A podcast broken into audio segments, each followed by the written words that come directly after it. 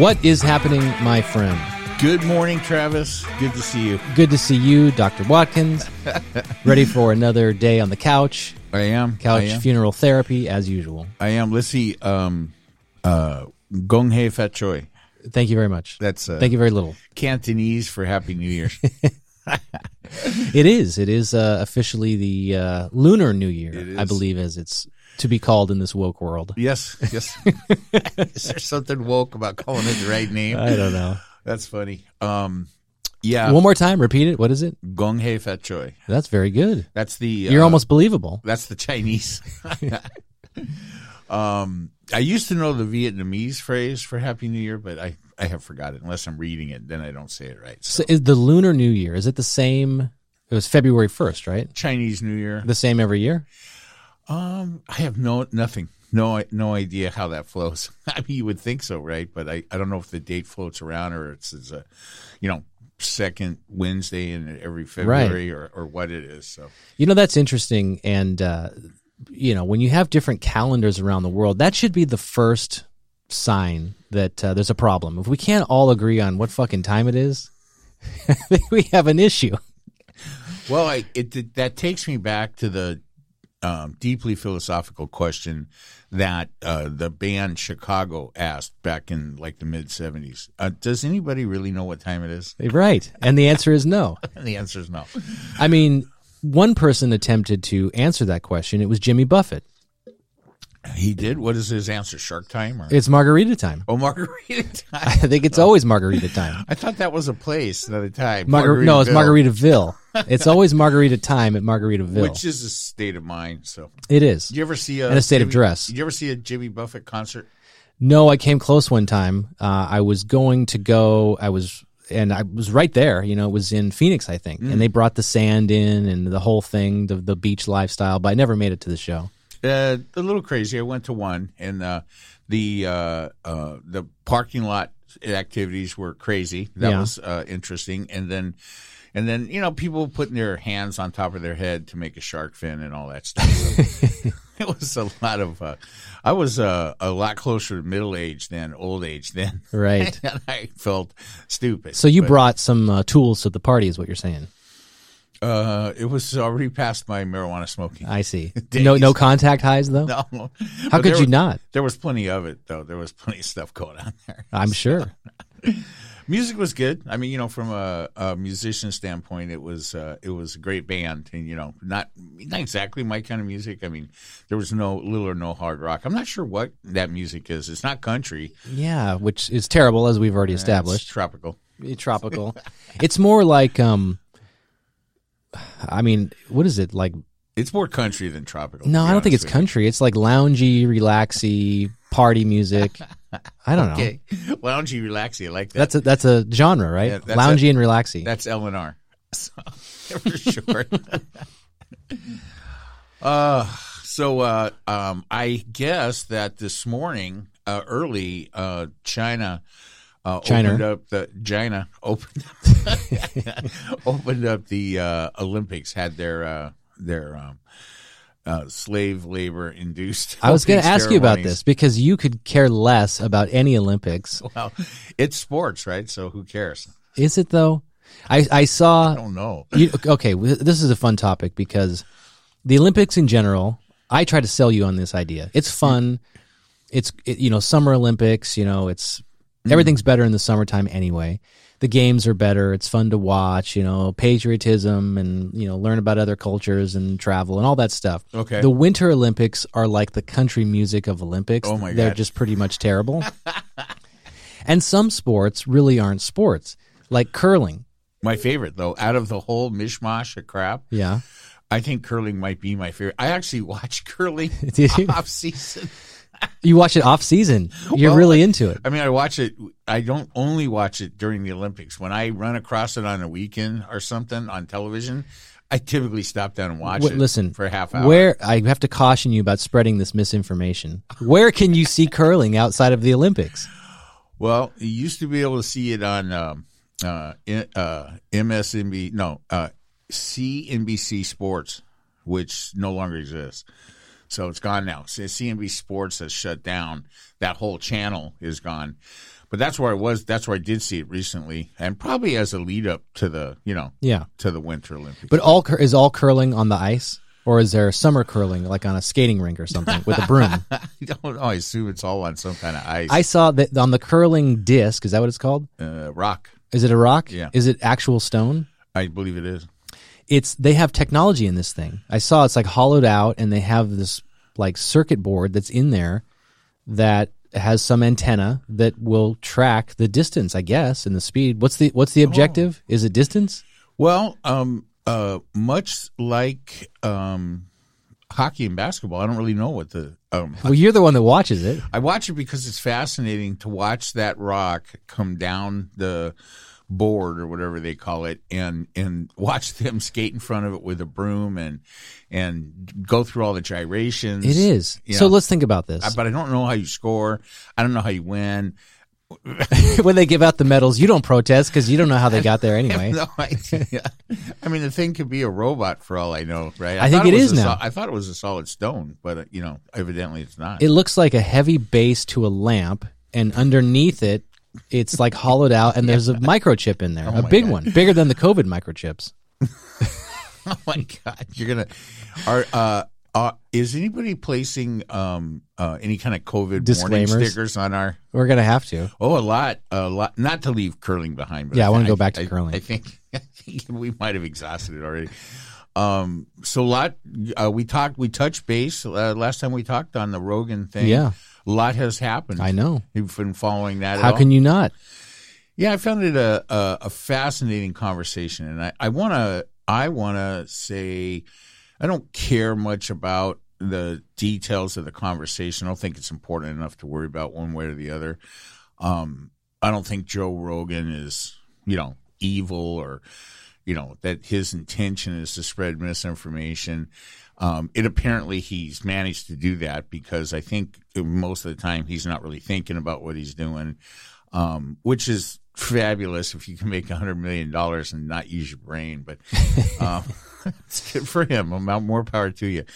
Um, but I, I, I think the the thing I like about this situation is it has started a conversation and we're having the conversation and nobody's being killed or canceled or anything else. As Now- of yet, well, I you know I heard I heard um, David Crosby uh, speak as the founder.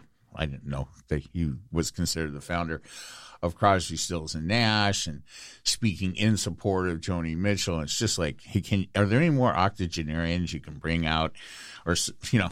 that seems to be the age group, right? well, Which is indicative of that age group, and they're just so cranky and crotchety about everything. well, again, all of them really need to be on radio and not television. Okay, it's just not very. It's not. I mean, looking at David Crosby, it's like Tales from the Crypt. so- I know. But but the point was he his statement that I watched momentarily was that hey, I don't have a right to to tell Joe Rogan what to do or Spotify what to do. That's totally up to them. He goes, the only thing that I'm in control of is is what I do, and I don't want my music, uh, you know, on a platform that that allows this to happen. And um, they're like, well, what do you want to see Spotify do? He goes, I don't care. I, I don't care what Spotify does.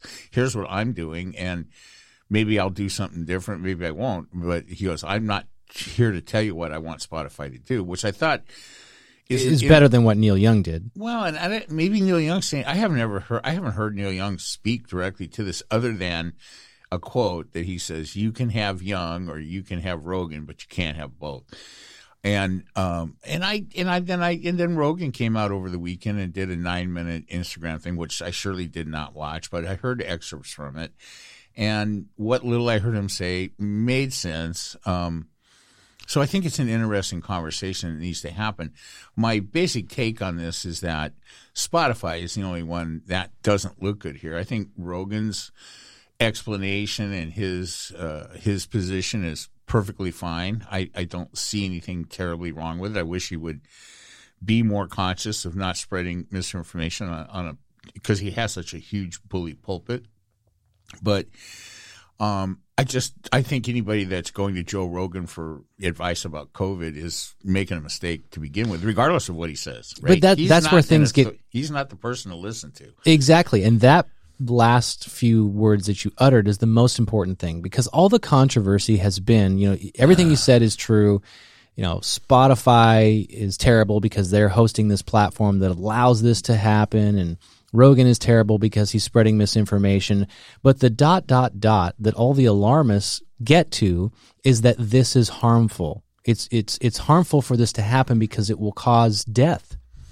It will cause people to make bad choices that are not good. And that's why the misinformation is bad. It's not just that it merely exists and you can look at it and it's neutral, it's that it has a cause and effect, which I, for one, completely disagree with. And that's what Rogan is saying. He's like, I'm not an expert. No one is fucking listening to me. Well, He's got, uh, not that they're not listening. He's got 11 million people or whatever listening per episode. No one is listening to him about what to do next. Should I take this horse dewormer? Should I take the vaccine? I believe, and we spend a lot of time talking about this on our podcast, and that is people gravitate towards the sources and the content that they already believe. They look to find things that validate their choices and what they believe. So they're not going there to flip a coin and say, well, I kind of was thinking this way. Let me see what Joe Rogan says, and then I'll take his advice. That is not what's happening at all. And furthermore, you have to ask the question if that claim is true that this is dangerous, where's the fucking evidence? Where is the evidence that anything on his show has produced harm for somebody? Well, I mean, for me, that's where the the overblown part of this is a little bit. I mean, um, I, I think I agree with that. That if the bottom line is that misinformation about um, either COVID nineteen or vaccinations, if the bottom line is if the end result is that misinformation about that or incorrect information has has come out of his show well then that is a problem for me but i'm not i'm not losing my shorts over it i'm not losing any sleep or you know going crazy but here's the here's the thing that i have found more interesting about this situation is the spotify situation so I think, and I think a lot of people, you know, and, and rightly so. There's no reason why they should. They don't understand. Spotify does have a responsibility. They are a publisher, not a platform. Spotify is not a platform. Uh, YouTube is a platform. What's the difference? Well, the difference is that there's a regulation in this country called uh, 230. that Yeah, well, you've cited this before. Yeah, and- and, I and- never understand it. well, it protects platforms um, from liability from opinions expressed by people uh, that appear on those platforms, such as Facebook, YouTube, Instagram, um, things like that. But when you take Spotify, they have paid um, Rogan a hundred million dollars, right? That makes them that makes them their uh, the editor, right? So uh, Spotify is not protected by that regulation 230. So um, they have a responsibility to edit the content that appears that comes on Spotify. And so um, much like the New York Times or any number so it, there's a difference between a platform that has free speech protections under 230 and uh, a publisher that that does bear responsibility for what appears uh, through their uh, uh, you know when they're paying. But why for it. though? Like in other words, um, most of the time you think of publishing, you think of print, like you said, New York Times and things like that, or a book. But if it's somebody's opinion, why would Spotify have to edit that? Because it's not their opinion; it's the opinion of the hosts on the show. Well, I, I'm talking from a legal situation.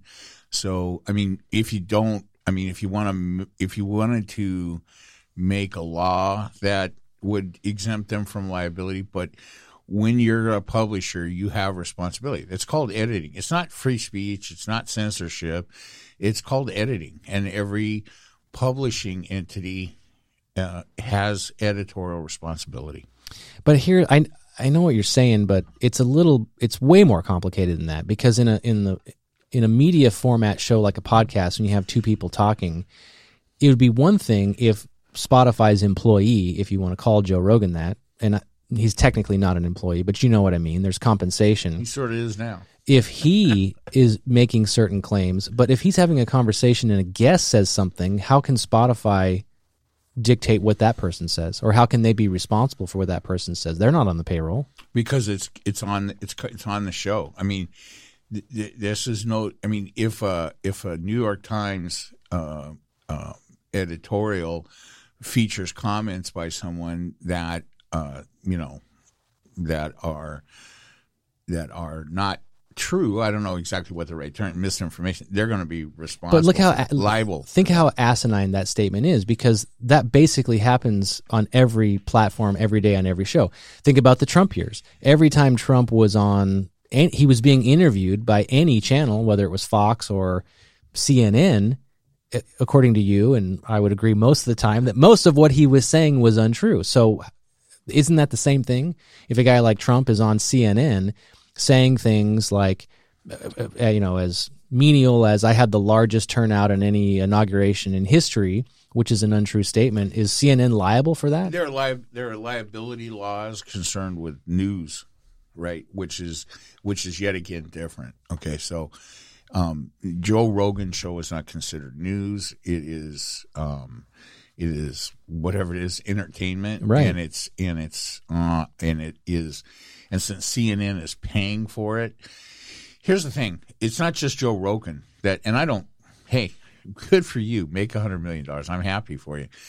Um, uh, it's but CNN is making a lot more than a hundred million dollars out of. Are you sure of- about that? Well, no, you know, you good, read the numbers, nobody's watching. that's a good question. Um, uh, and I don't think anybody knows yet because the situation um, hasn't been, you know, he hasn't been with Spotify long enough to know if a hundred million dollars investment is going to pay out. But He's been with him short enough to where they know they can't lose him. They're going to lose a hundred million. well, check it out. It it it now costs. So you if you listen to Rogan right on Yeah, Spotify, e- there are commercials. Yeah, but the, but he always had commercials.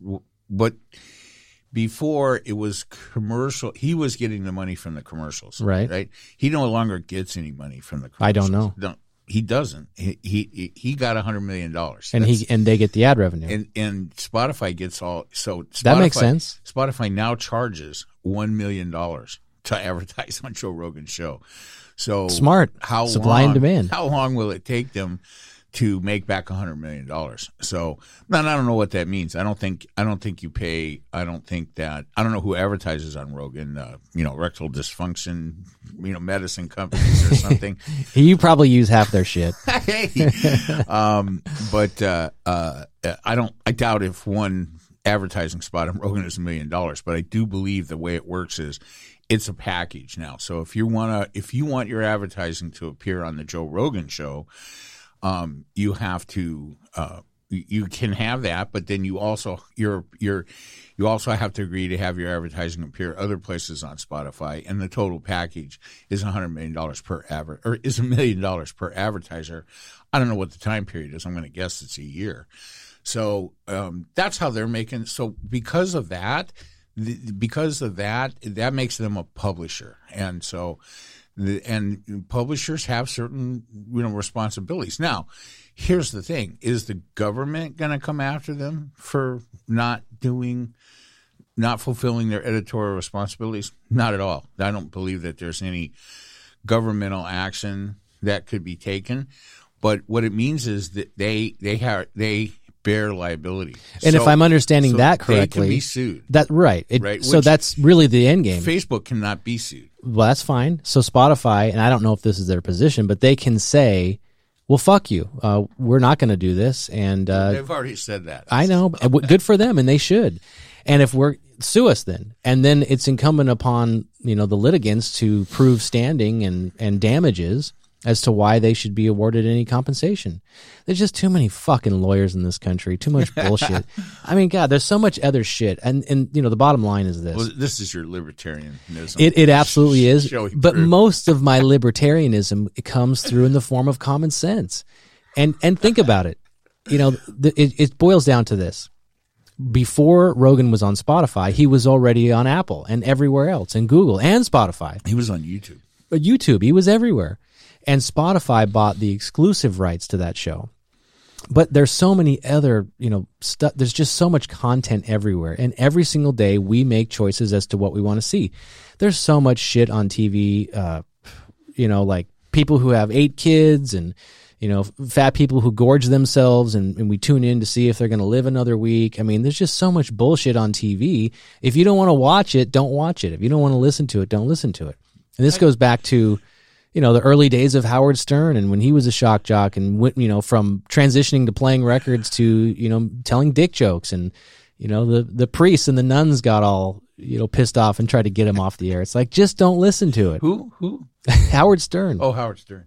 You know, I was never uh, much of a Howard Stern fan, so I, I, know that a lot of the a lot of the historical kind of um, backstory for a lot of this discussion lies lies there. But you know, he he ended up on subscription, you know, satellite radio. So he's behind a paywall, and so is Rogan. So, um, I mean, that's a different model, right? And and and they too have certain legal responsibilities, liability that they're going to bear. So I have thought over the last week, and it still remains to be seen whether or not Spotify will cave. You know, because that seems to be how people navigate through this. Big corporate sponsors navigate through this world of cancel culture. Is they cave to the masses. They cave to the loudest voices. So why do you, so why do you think that is? We've uh, talked a lot about. You think Spotify is going to somehow take off Joe Rogan? Maybe. It's it's not. I wouldn't. I wouldn't be surprised if that happens. You know, and so far they're saying that they stand by him, and I think they should and that's they're doing all the right thing. Well, they, but right now, they for sure do not have a hundred million dollars. I know, but where down the toilet. I don't know enough about Spotify's finances or what they were trying to compete in a space, you know, like all these big media companies are. They went after Joe Rogan because he's a big commodity and they threw a lot of money at him and it's been very successful for him. No, there's the key word. Is it a media company or is it a platform? I don't know. I mean, it's just semantics. At the end of the day, well, it's not. I mean, it, it, it, I know there's there's it may be legal definition. I'm right. not disputing mean, that, but media, to me, what's the difference? Well, here's the thing: you can't be a media company when it suits you, and a in a platform when it suits I, you. I understand that, and if if what you're saying is that these guys want to have a specific designation to to shield them from legal responsibilities, I, I understand that, and so pick one. But at the end of the day, what difference does it make? You know, which I have always shield. said, go all the way back to the Trump Facebook shit. Let him say whatever he wants to say. Let the people there's there's two things that in my opinion need to happen. Let people hear from the source exactly how good or how terrible the ideas are. That needs to be out there. We need to, you know, hear it, see it, feel it. What the fuck did that guy just say? Do a double take. Really? He said that. And then the other thing is if you if you have so much misinformation and people are concerned about that and i said this last week then the way to combat that is to put out more correct information. It's not silencing people. It's not canceling people. It's showing why and where and when that information was incorrect and here's what the true information is. Be transparent about it. And i you know i have listened to your explanation of this position, you know, several times, and and frankly, I've come much more closer to your point of view on this than I Thank you, than I was before. so I hope that makes you feel good. It but does. here's the thing. Um, uh, having said that, uh, I would be, I would be against any governmental attempt to censor the free speech of anybody about anything. And I'm not aware of any U.S. governmental censorship that takes place anywhere. Well, that's, I, I'm glad to hear you say that. And I'm not aware of any either. But we as citizens should not just be concerned about that because and, and, a, and a lot of people misconstrue. You know, they'll say things like, uh, "Well, it's free speech and the First Amendment," and you're absolutely right. That that only speaks to what the government can and can't do to you and what rights they can they can take right, away so from you. But censorship in general is is dangerous and it is happening and we as people need to be aware of it. Where is it happening? It's happening in this example. It's happening. We talked last week whether it's whether it's books, whether it's you know critical race theory. We need to be talking about things and not silencing people. More information, more uncomfortable information, more talking. Like I saw something the other day. There well, were some Nazi flags out God, there was something on the East Coast, some rally, and there was these Nazi flags. And what I would love to see is people surround that group, all all, all people coming together and not violently. I'm not saying that, but just be out there spreading the opposite message of that, not forcing those people to shut down. Being out there and saying, you know, your way of thinking is wrong. Your idea of hate is wrong. Were they forced to shut down in some way? I think so over some technicality that they didn't have a permit. some, some minor illegality that, well, I mean, the only cases of censorship that I'm aware of of any concern uh, are occurring at the state governmental levels from right wing conservative uh, governors um, making certain, taking, you know, pulling books out of public school, you know, libraries and different things like that. That appears to be on the uptick quite a bit. I know. Right? Um, they want to legislate against something they call um, critical race theory, which, you know, doesn't even really exist. Um, but yet there have been state laws passed uh, in Tennessee uh, forbidding school districts to teach critical race theory. That's censorship, and that is government censorship. And my guess is eventually that will probably get struck down in the Supreme Court. Maybe I don't know. That's, That's not a sure thing. Let's go down this rabbit hole for a second. Go ahead. Education. We I often cite this parallel when it comes to voting rights and how fucked up this country is, how we do voting. I have said, let's just make it easy and have one form mm-hmm. of voting nationwide. And we take all the these crazy states and their ideas out of the mix. You, of course, have security fears, but nonetheless, that's an idea I've thrown out there. When it comes to education, would we would it not be a good idea to have the same curriculum taught at every grade level throughout the entire country, all schools? Do we want to leave it up to the states to make these decisions? Um, they call that China. That China. Are we not one country though? Aren't we the United States? Why is it? I mean, so here's here's the other way to ask it. Why would it make sense to allow a school in Alabama to decide its curriculum that's the complete opposite of what a school in California would decide? You mean to let them? Well, it's happening, right? Because these are states' decisions. Yes, I used your word, Les. Um, you know that I mean I haven't thought a whole lot about that. My uh, my first initial reaction to that is, um, uh, it would be fine as long. I mean, to have one way to to teach everything would be fine as long as it was my way. Of that's of course. That's what I always say. right? So, um, I think that that's part of the reason why you don't do that because, um, that's one of the things that keeps that keeps education as an example from becoming monothe you know i don't know what the right word is you know if the A whole Christian education. well i mean That's not monotheism. It's uh, well, that's One That's theism. teaching one well, monotheism. I know.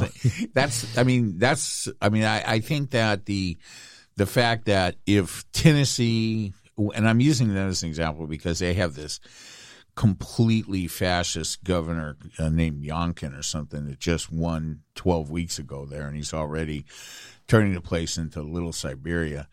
Um, but I mean, i so if a place like Tennessee is good, you know, is going to go far to the extreme, then other places like California, you know, have the ability to try to offset that, and and so.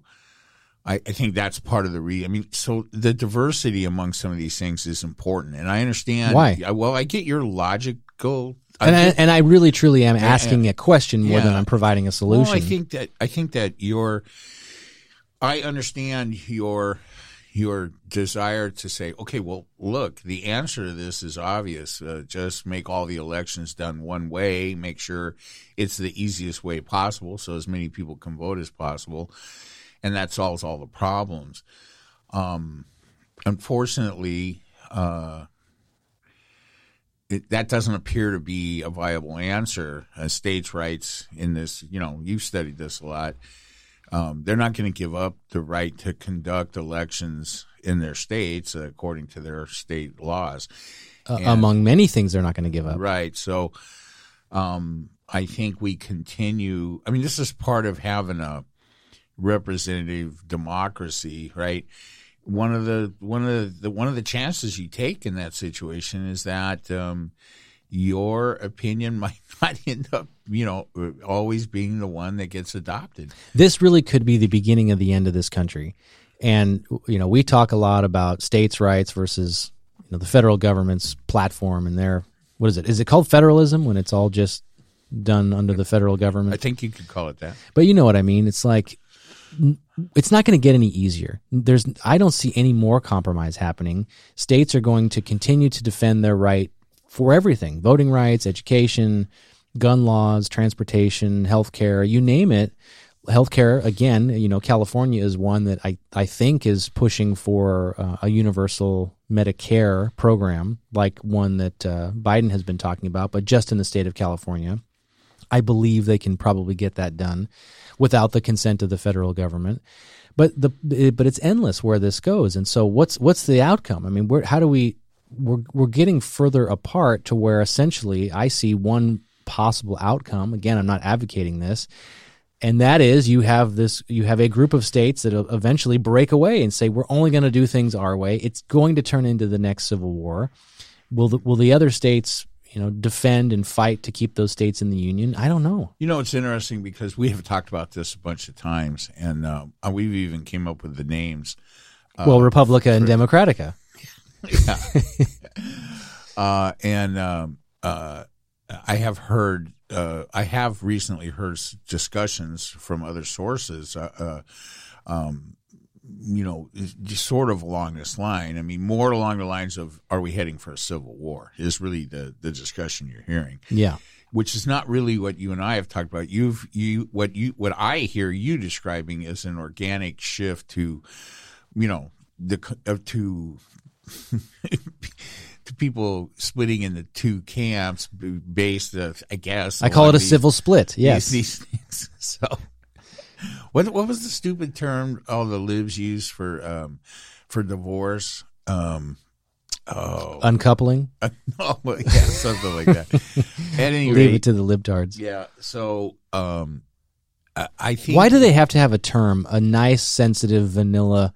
fluffy cat term for every fucking thing. I don't know. Divorce has that D sound. That's a hard sound. That's that's a microaggression. Is that what it is? My, it's too aggressive. You can't be aggressive.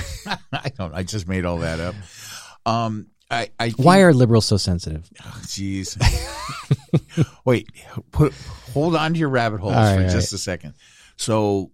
Are we heading for a civil war? I think has been the bigger question that's being discussed on a national basis I personally don't think so. Um, I think that definitely divisions are here and they're here for a while, but um, you know, and it's it's hard because I it's hard because you know, Travis, we we really only have our viewpoints, our perspectives are really based in our time here, and my time here has been a little bit longer than yours.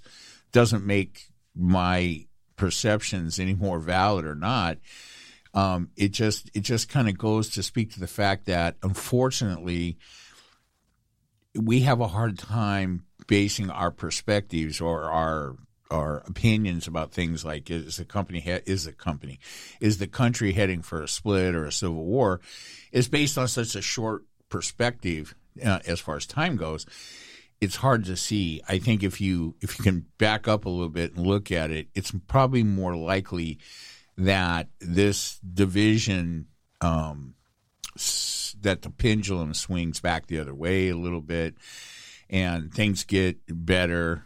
And then sometime in the future they get worse, and it just kind of goes back. Well, that, that's forth. certainly an optimistic viewpoint. But what concerns me is the speed, the rate at which the division continues. And like we've said before, the the the prior civil war in this country was largely about you know one big issue, whereas now there's so many there's so many issues, large and small, that people can't agree on. Well, and and that is one of the reasons that I have heard. So this is not my own original thinking. So um, this one time I won't take credit for this. All right, as being my own thought, but but the way I've heard that spoken to is that that's probably one of the reasons why it's not going to happen, right? Um, the Civil War. So when people talk about are we heading for a Civil War, are we heading for some kind of split? Are the divisions going to become so, you know, in, uh, so entrenched in cement that they can nothing can change?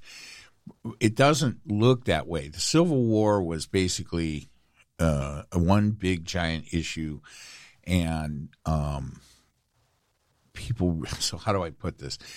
There are a lot of s- small issues now that that everybody doesn't agree on, and so how could you see this unfold? Right. Well, I think the, the how, how would you? I mean, Here's me- the let me- question. Let me, ask you this: How would you see a civil war unfold in the United States? Well, uh, you know, luckily my I don't have that type of creativity in my brain because I don't want it to happen. But here's what I was going to say is it's possible that the gravity of so many other issues cumulatively could equate to the gravity of the one big issue of the prior Civil War. And we've talked, let, let's say abortion, right? Uh, in Texas in particular. Um, would other states, you know, fight either to defend Texas's right to outlaw abortions or would other states fight to make them do abortions and and and so what happens if there's some type of snowball effect where you know it's it's more than one issue where states come together and say this is the way we want to govern things Well, I think this is why you want to. I mean, so when you say fight, I mean, you're you not? Are you talking? Is that a just a term to describe disagreeing about abortion or whatever the whatever the issues are? Are if especially if they're all split down partisan lines, which, frankly, you and I have agreed on this, and I think everybody knows this for a fact. Republicans don't have any issues. They don't want anything except power. It's it's a very hollow. It won't it won't sustain. what do you them. mean they don't have issues They don't have any issues. like they, platform They don't have anything. well they have the abortion thing They have lost everything. Well, and that's not you know. And here's the thing: how many people are going to fight over any of these issues? So when you say fight, let's use the term literally. For Okay, minute, so let's in say- the sense of a civil yeah war. let's say texas says we are going to secede from this union because we want abortion we don't want abortions here you're going to make us do And it the federal government is going to say, "Yeah, you're not." and then they said well we are motherfucker and we just built a wall Well, who's who? Who on? So the United States, the federal government is going to send in. You know, if So that's the fight. It is a Well, literal yeah, fight. but but there won't be a fight. There's no. So are these your is are these your go, gun ownership militia joining people? But there therein lies the about? question: Can can one state as large as Texas, you know, defend and attack Texas is from the entire rest of the country? Probably Texas- not, Texas has a large landmass, but they don't have any people. as far as you know. Well, even then, But again, where does it end? Will other states come to defend Texas? With what? With their with with with who? They I don't. But I'm not with advocating. With what military but capabilities? but again, this this goes back to the deeper. You know, we peel back the onion, right? When you say the military, the U.S. government, that's made up of people from look- all states of the country, and who knows what their political beliefs are, and largely they're conservative, from what we know. let me uh, let me put it to you this way: um, most people in this country will not fight physically, take up arms against anything. Right. So That's not what they want. So then, would Texas win? No, no. I gave you this example many, many No, months Texas ago. Texas will not win. the the the stormtrooper in uh, what's his name that he wouldn't shoot. We talked about this in the, in the newer Star Wars. Yeah. He decides he's not going to wage war, so he doesn't shoot. So what happens when you call in the U, the military into Texas, and somebody says, "Well, you know, you got a soldier there. I'm from this state. I'm not going to shoot my own people." And so there's no exchange of gunfire, like you said. There's no actual fighting. Well, listen, So then what happens? they will. They won't send Texas Texans into Texas. well, they might send people from Arkansas, and they're not going to shoot. Um, I don't think that the issues that we're talking about will garner that kind of uh, that that kind of situation. I mean, I hope not to. Yeah, I mean, but you the- never know. well, I mean, you kind of do know. Do you? I mean, I, I like what you're saying as far as That- you- look, you- our experience from the past. The might of the U.S. military so far uh, surpasses any uh, all of the cumulative might of all the militias and the Proud Boys and I understand. and, and all of the gun owning. Uh, but you're saying that's irrelevant because we're not even going to exchange gunfire. There will be no fight. well, I mean, listen, It'll be a uh, standoff. listen, there are maybe 2,000 Proud Boys spread around the country, right? If they decide to go to war, right? First off, the other handful of, of actual organized militias probably aren't going to support them. Let's say if they did, it would be a few thousand people. The- the- Against the organized might of the U.S. military, it's not possible. I get it. It's not a, it's not a, a winnable war. I understand that, but I just it's not out of the realm of possibility that that these issues could, could together Suburban force a line in the sand. suburban U.S. citizens are not going to rise up with their um, AK forty seven, But they can. and and and, and tr- have an armed conflict. You are with- correct, but they can and they should rise up their against their government and their state government. Oh. But when they try to enact stupid bullshit laws, and they're not doing that. So Well- what does that tell you? Well, I I mean I think part of the part of the deal in the United States is that you do have you can have differences of opinion. I mean, Unless it's on Spotify, you're not allowed to Spotify is still here for right? now. I mean, they're all they're all still there. The platforms are all there. The publishers are all there. I mean, the the uh, New York Times is still here. I mean, they're under the same constraints that Spotify is under, even though Spotify doesn't seem to understand it. And and but they will when there's when they face the consequences of not exercising their editorial responsibilities. Um, and you just let that play out. I don't. and look, you know, we've talked. You know how much I'm against certain things that are happening from the few handful of issues that conservatives, Republicans, the right wing take to heart: um, voter suppression, abortion, returning to the days of Jim Crow. Um, yeah, I'm against all those things, right? But um, and Tennessee looks like they're on a path to to go down that road hard, right? And and uh, Let me introduce this they're concept. they're they're not going to. I'm not. I'm not. I'm not proposing a military intervention. I'm proposing that that the country eh, together as a whole looks at these situations and makes a, a decision about how they're going to be handled. Are you going to let them do that? I mean, we have decisions we can make as a country. Do you want to let Tennessee and Texas and whatever? But that- therein lies the problem. Do you want to let them have, you know, engage in these draconian, you know, laws that that take away rights from women in the United States. Well, that if that's the decision, then fine. I don't see anybody. But that is the decision. California is not going to war. But here's the, therein lies the problem. If we, as you said it, if we as a country are going to allow that, well, remember the country, the we as a country includes those people because they're part of the country. They're part of the makeup of our decision making process. Right, and in that we the the Tennesseans, the Texans, the the Georgians that want these draconian voter suppression laws and abortion laws, they're going to uh, they're going to be part of the we that that. So let's say we decide as a country that hey, you know what, those states have the right to be like that, and the people in those states have the right to get the fuck out and go somewhere else. That's, I mean, if that's what it comes down to, I'll be okay with that. It's not what I want. I, I don't want the women of Texas, Tennessee, Missouri, Kansas, the other 20 some odd states that are going down this road. I don't want the, the women in those states to lose their rights uh, to make their own decisions about, you know, their medical stuff. Um, and I don't think that the majority of the people in the country want that either. So, and I don't think that these states should should federal legislation uh, it, uh, come into existence, which it doesn't right now. That that says, hey, you're not going to be able to do that. And they're they're not going to have a choice to whether they're going to comply or not, and they're not going to take up arms over it. That's we don't. well, happen. I mean, listen. Nobody's- Stranger things no- have happened. We don't know. Nobody's going to war. No, none of these right wing blowhards are going to war over abortion.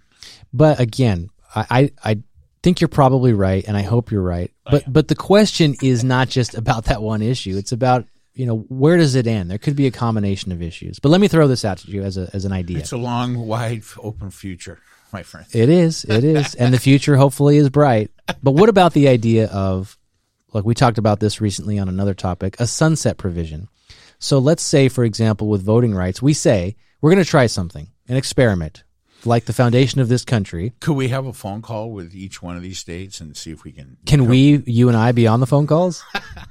is that what you're saying? We will uh, moderate the discussion. That sorry. would that would I'm be sorry. good. I'm sorry. you don't have to be sorry. That's uh. you um, you say, hey, we're gonna have one system of voting throughout the entire country for a period of uh, what, you know, four years, five years, I don't know. Give it a sunset provision. forty years. Give it a sunset provision. You try it, and if it doesn't work, it automatically expires. And then you see what the results are. Was it better? Was it safer? Did it allow more people to vote? Was it more open and free and transparent? Mm. What if we try something like that? A word I haven't used in a long time. Solutionary Solutionary. giving you ideas. I'm um, trying to solve problems on this podcast, Okay. not just create them. Um, I tend to want the solutions that are involved in uh, the the word solutionary to have some possibility of actually happening. Um, but if we limit what the possibilities are to only what has been done in the past, that's just you know keeping ourselves in a box. That's not uh, looking for answers. No, I think I just think that I mean when when you use the term draconian, right, to describe some of the voter suppression laws that You are, used that are it. being pe- no, yeah, well that I meant me. Okay, um, it, that that can be used the other way. I mean, uh, uh, the idea that the federal government would say would decree that all elections will be conducted exactly in this one format, that's draconian as well, just in a different direction. well they do that with a million things. We already have that. We already have federal law that is in conflict with state law. Like what? Marijuana. Okay, well, but we are living with it, right? That the fact that that situation exists It just means we're living No, with. I- another way to say it is I the mean- states don't comply. Well, they don't comply. I mean, so I mean, is it worth it to anybody to to send in federal troops to the twenty some odd states? So far, it's not been. legalized. yeah. So I mean, I think that that could be the same way. I mean, um, you you do have the Supreme Court, right? Which which is really there for that type of conflict, right? If there's an unsolvable conflict between states' rights and federal law, that's the Supreme Court. That's their function. What about this as an idea? And then? also, I have a I have a suggestion that we should talk about All for right. the Supreme Court. Do you want to go there now? Well, let me throw out. The, Right. let me I want finish you to be this. able to finish this. Yeah, because not just Republica and Democratica. What if we have like three little countries within this country? So, you know, like the Western states, the Midwestern states, and the Eastern states, and together we're like the European Union. So we still like you know pay into whatever so we can defeat China and Russia, but we're three little countries instead of one big country. What do you think? Why don't we, if you want to start being like the European Union, why don't we start smaller? Why don't we just give everybody universal health care so that people that are sick can, can get health care when they need it and it doesn't uh, completely eradicate their, their family wealth, uh, for generational wealth possibilities. And let's try that for uh, 50 years and see how it goes. And then we can come, come back to the rest of it. Let's try it, but we won't do it because we do it through insurance. We don't have health care. We have health insurance. Yeah. So, um, okay. So, hey, Supreme, Supreme Court solutions. I yes. heard. I heard. I'm trying to think. I want to again want to give credit where credit is due. This was. um Oh my god. Uh. Wow. I'm going to say it, and, and We'll say it. Maybe I'll know know the that, source. that I didn't come up with this. All right.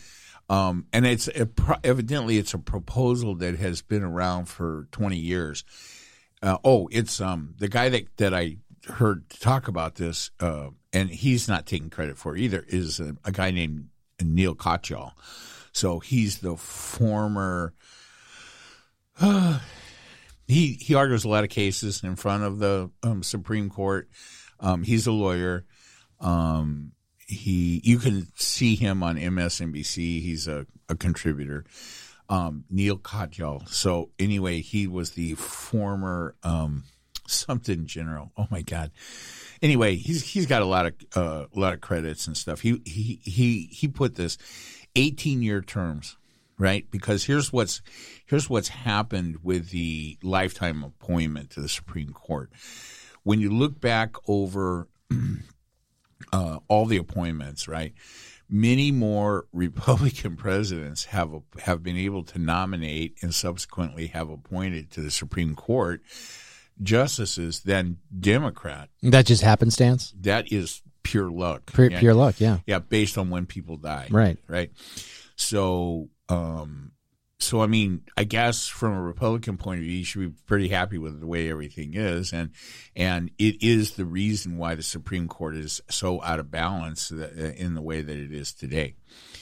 Um, so but is it though? One I mean, of the yes, it is. It's the the balancing question is what may happen in the future. But uh, let me ask you this real quick. Yeah. When you look at where we are today with with how laws have been upheld up to now, 2022, by the Supreme Court, you happy with it, or you think it's it's well, we, we've come out of a uh, a fairly um, long stretch of of what I would consider to be relatively centrist or even, you know, liberal, slightly leftist center, you know, um, decisions. But what's happened now in a very short term is that the, the makeup of the court has swung so much.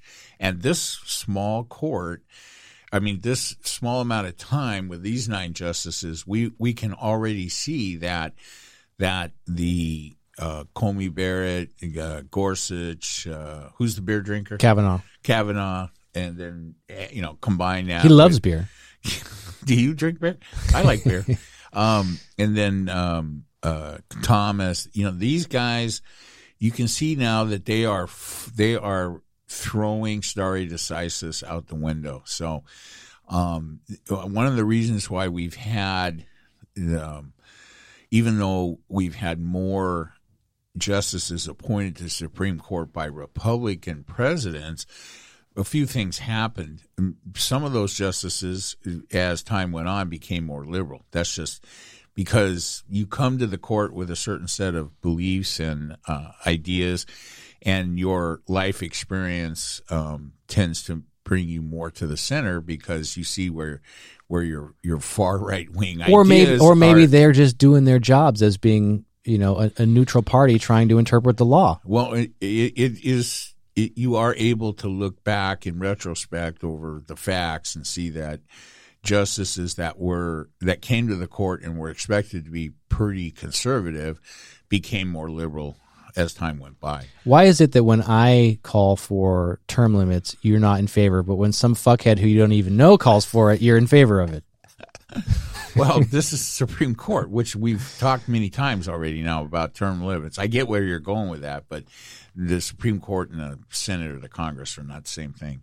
So you are in favor of term limits for the Supreme Court? Well, I think that what the problem is is that the because, by the way, I think we cited another number historically that the average justice serves on the court for 30 no, no, something years. No? 18 years. They that, only have served for 18 years? That's where that's where this number comes from. Okay. That, that's where That's it, the average? That's the average um, time spent on the court from appointment to death or retirement. Okay. So from his, the history historically, the, okay. yeah. Now the the current crop of justices, um, I mean, you know, uh, uh, Beer Boy and Coney uh, are relatively young, right? The the next you know potential appointee, at least from the the possible um, nominees that we've heard about, they're all pretty young, so they could far they could be on for a lot longer than eighteen years, which I don't think is necessarily a good thing. I mean, if you're if your views and your tendencies tend to be more conservative, you should rail at the idea of a very liberal justice serving for 35 years. Um, that should not be a good uh, outlook for you. And you know, conversely, as I look at this this current makeup of the court, you know, it could be a long ass time um, with this very conservative, you know, court. And I would anticipate, although I'll hope that history will follow, you know, follow suit, and some of the more conservative justices currently on the court will become less conservative and more liberal with time. Uh, I really don't. I won't be here to see it. So, well, that really is, I think, the the ultimate goal. I mean, the way I see it is this: opinions about how people should be governed should reflect the opinions of the people themselves in a nutshell if you if you boil it down to that. And if you have somebody who serves on a court for you know 20 plus years and and and the age gap between them and the people that they're that they're governing is so is so vast that it's possible that those opinions don't align and so for that reason i think more rapid turnover would be a good thing because you're you're getting fresh ideas that are more modernized and in tune with with the values of the people. hundred percent agree. Yeah, and I think I like the eighteen year thing because it's based on something, not just you know, it's not arbitrary. So, um, I think that um, it's a you know in that way. Do you think Democrats it, would go along with that? I think it's Democrats that have been proposing it. Have they been talking yeah. about term limits? Yeah, well, just on that. I mean, this is this is a proposal that's been around and not not made it for. How does that have to happen? Twenty years. How do you do that? Does it have to be a constitutional amendment? Mm, it would have to be. Because right now in the Constitution it oh, says they serve for no, life. No, I don't think so. You know, honestly, I don't know the answer to that. I mean, here's the the history that I've heard recently because of the upcoming nomination. The Supreme Court started out with um, six, and then it was. Uh, it got above nine, didn't it? And, and then it was five, and then it was, um, and then it was twelve, and that's nine. It's been nine since before nineteen. That seems kind of a lot, doesn't it? Let me ask you this: If I'm just asking this question because we've talked I don't know, a long time ago about the the term stacking the court and and bringing in more justices. Would you be in favor? Would it make sense? And I'm just I'm just thinking out loud here to have fewer justices if there were term limits because you would you would have more turnover? Like would you would you need nine at that point? I don't know. Uh, another fifteen is another. That's um, way too another many. where they're saying, hey. Five Democrat appointed, five Republican appointed, and five nonpartisan. Who's that? Who? Well, there's that, no nonpartisan. I mean, that's the problem. I mean, that's that's one of the reasons. I mean, for everyone. I pledge to be nonpartisan. well, ideally, they're all supposed to be nonpartisan. I know, right? But it has become apparent that, uh, and, and would you rather always, work? It's always been politically. Influ- the changes that we just talked about, the mm-hmm. different numbers, were all results of political mm, uh, machinations. Would you rather work on a committee of 15 people or nine people? you know, I know the answer to this. Yeah, I'd rather make the decision myself. well, that's true. I'm not a committee kind of guy. I'm not a. Would you rather work on a committee of nine people or five people? Uh, uh, if I'd rather be the decision maker, I, you know, no. The answer to your question is five. Right. Right. I, I hate committee work anyway, so I don't. I don't I, I just doesn't mean that committee work isn't good or whatever, but you need people on it that you know that are into it, that want to do it, that work well with others. That's not me.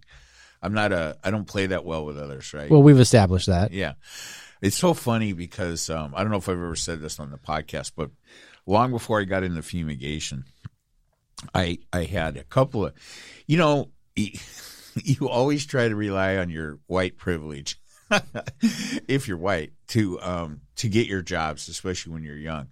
And so um, I never had any intention of going out in the real world and scrapping for my place in society based on the merits of my achievements. you were a chemist. You were a lab technician, easy, a pharmacist. so my dad was a longtime employee at Northrop in uh, in Northrop Aircraft in Hawthorne, and so um, I went to him when I was, see, what was I doing?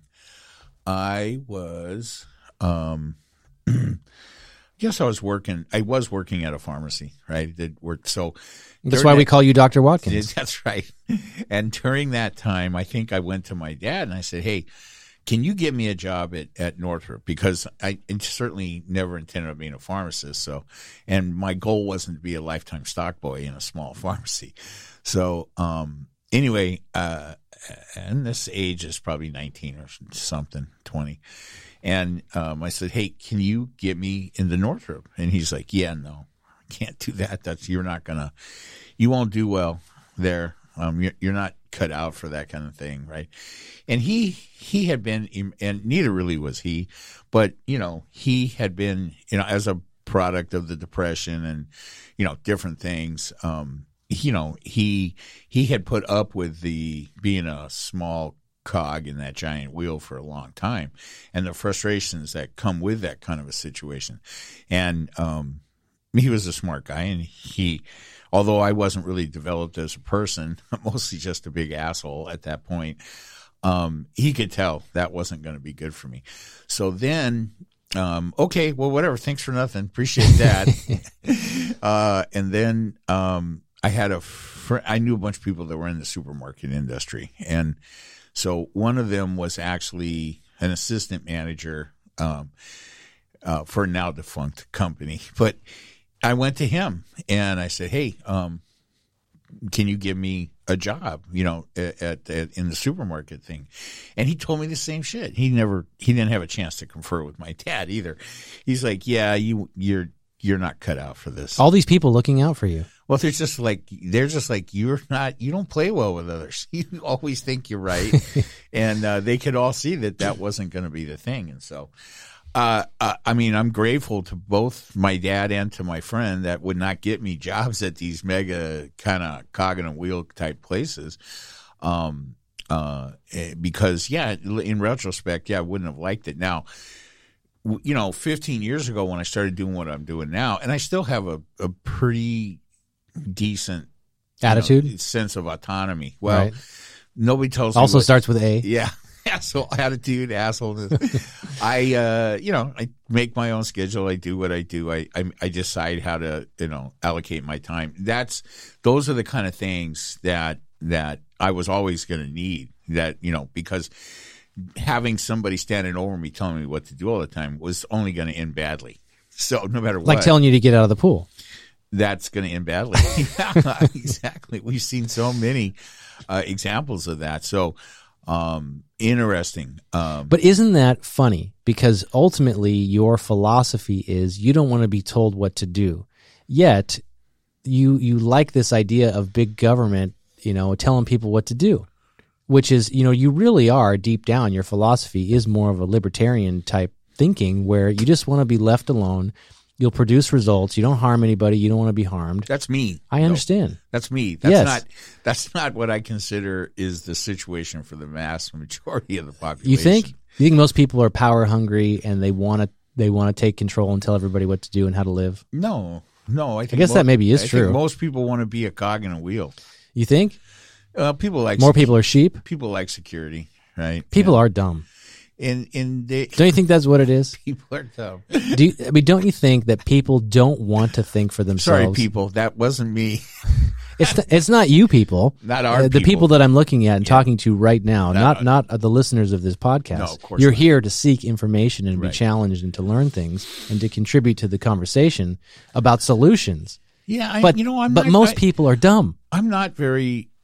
I mean, to be honest with you, I'm not very. I'm not very. Op- I don't.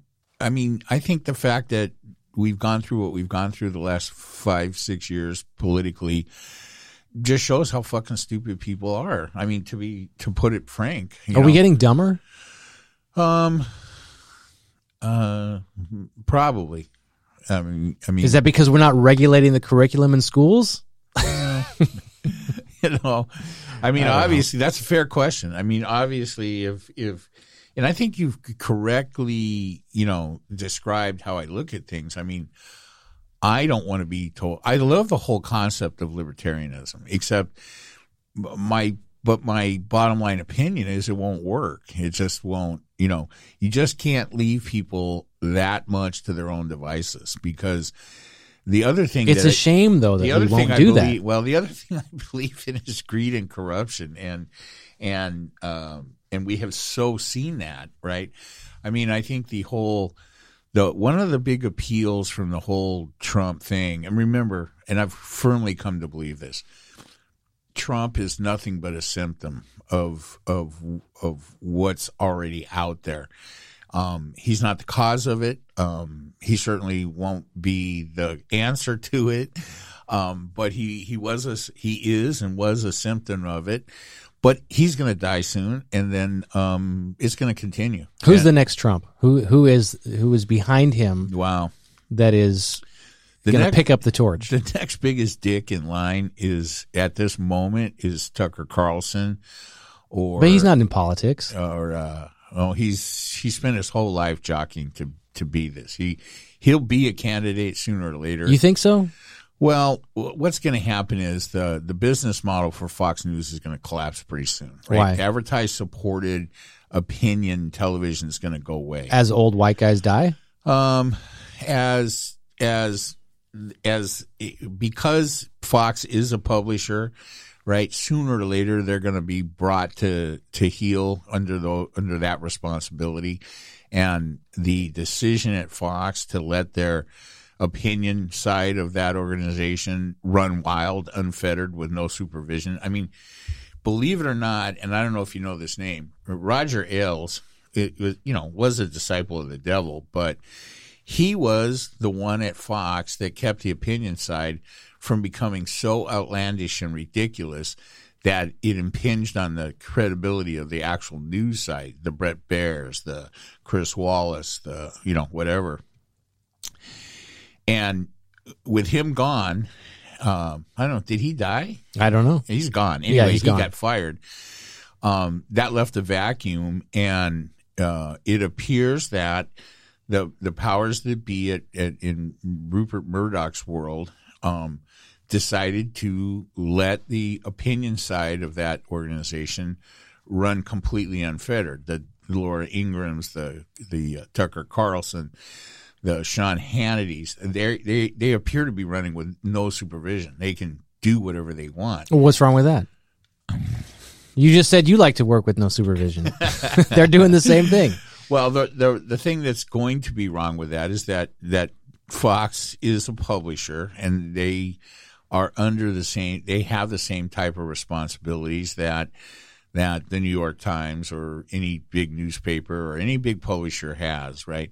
And um, so it looks like maybe they decided, hey, you know what? We're just going to lean into the cash machine, at which is Fox News opinion, drives the ratings, and appeal to this ever shrinking, but but cash generating. But think about that. How those two things are in conflict. If it truly is a cash generating machine, that means there are enough people tuning in to where advertisers are getting a return on on their investment to advertise. So that would imply that it's For now, Well, for now, yeah. yeah, for That's now. why I said when the old white guys die, who are probably tuning in and, and buying those products, when they're not around anymore as a as a market source, then what happens? advertising based uh, news and opinion is probably going to go away. So it's not.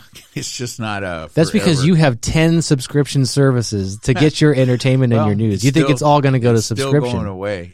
I mean, it's a it's a failing business model. So, at any rate, um, for the time being, uh, they're doing that. So, Tucker Carlson is. Um, I mean, the guy's uh, unhinged fascist, right? But even if that's true, what's okay? So people are listening to him and watching him. Well, I mean, you asked me who was who was who But, was okay, in the here- wings for Trump. I mean, there currently are only a couple. Who- People, who's the right? original- DeSantis and uh, But at least those guys are in politics. Like to me, to me, I, and I don't know, I don't watch you Tucker don't think Carlson. Tucker Carlson's in politics? That's all he talks about every day. I understand, but I think the a, a more appropriate parallel is uh, a Rush Limbaugh. You know, where where he was kind of the Oh, the news- architect of the Republican Party on the sidelines. He was always in media, but he wasn't directly in politics. Newsflash: he's dead. So I understand that, and now dead. Tucker Carlson is the new Rush Limbaugh. without the OxyContin problem. Maybe he has that. I don't know. Um, Uh, you know, I'm not saying he he's does, The, folks. uh, he's the uh, what's the gum company? He's the The Wrigley? the Wrigley, or something like that, right? Heir apparent to the Wrigley's? No, not heir apparent, but he's. Oh man, that, maybe that's not right. Someone can correct me. I, All I know about we need him, a fact checker. Uh, that job pays nothing, but if you'd like to apply, just let us know. all I know about his history is that I believe he majored in Russian literature. I think that's true. You can look it up. what is the deal?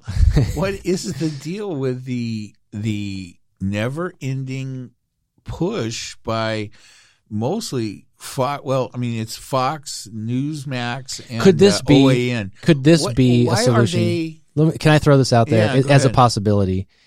They've got how many hours a night of content to fill? Is it possible they're just trying to be controversial and sell their ideas repeatedly to their audience?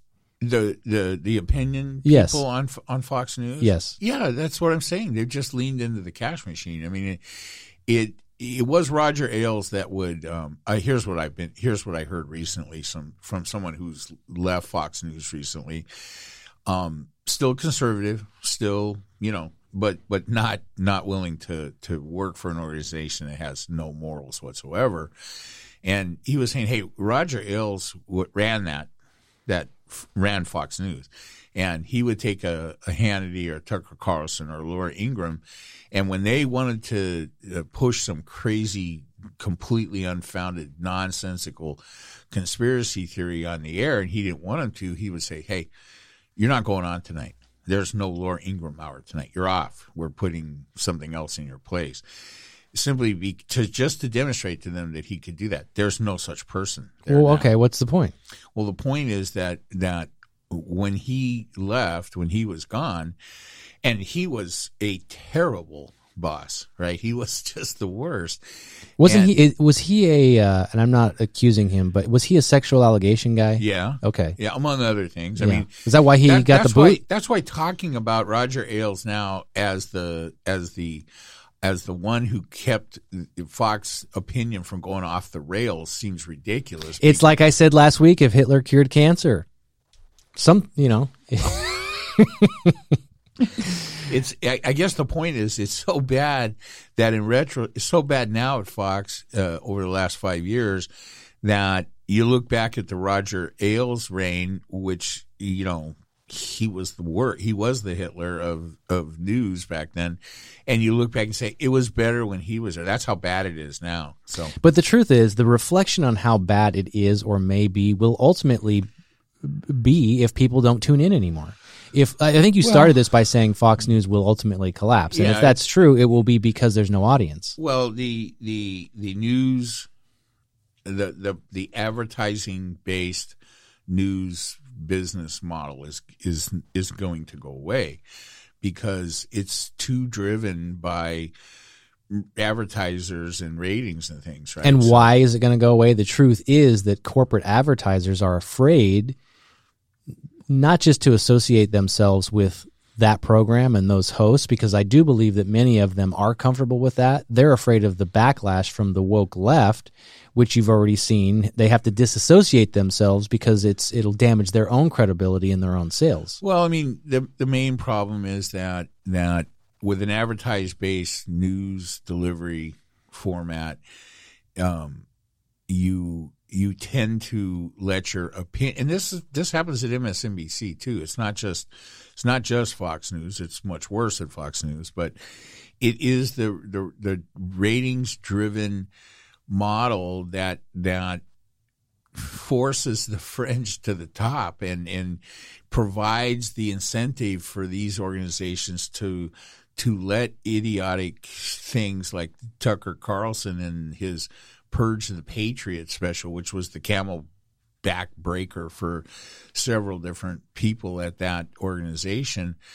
And and will eventually it'll be something like that that will that will and and it'll be gone. It'll be behind a paywall and where where they're not subject to that kind of that kind of advertising driven stuff, right?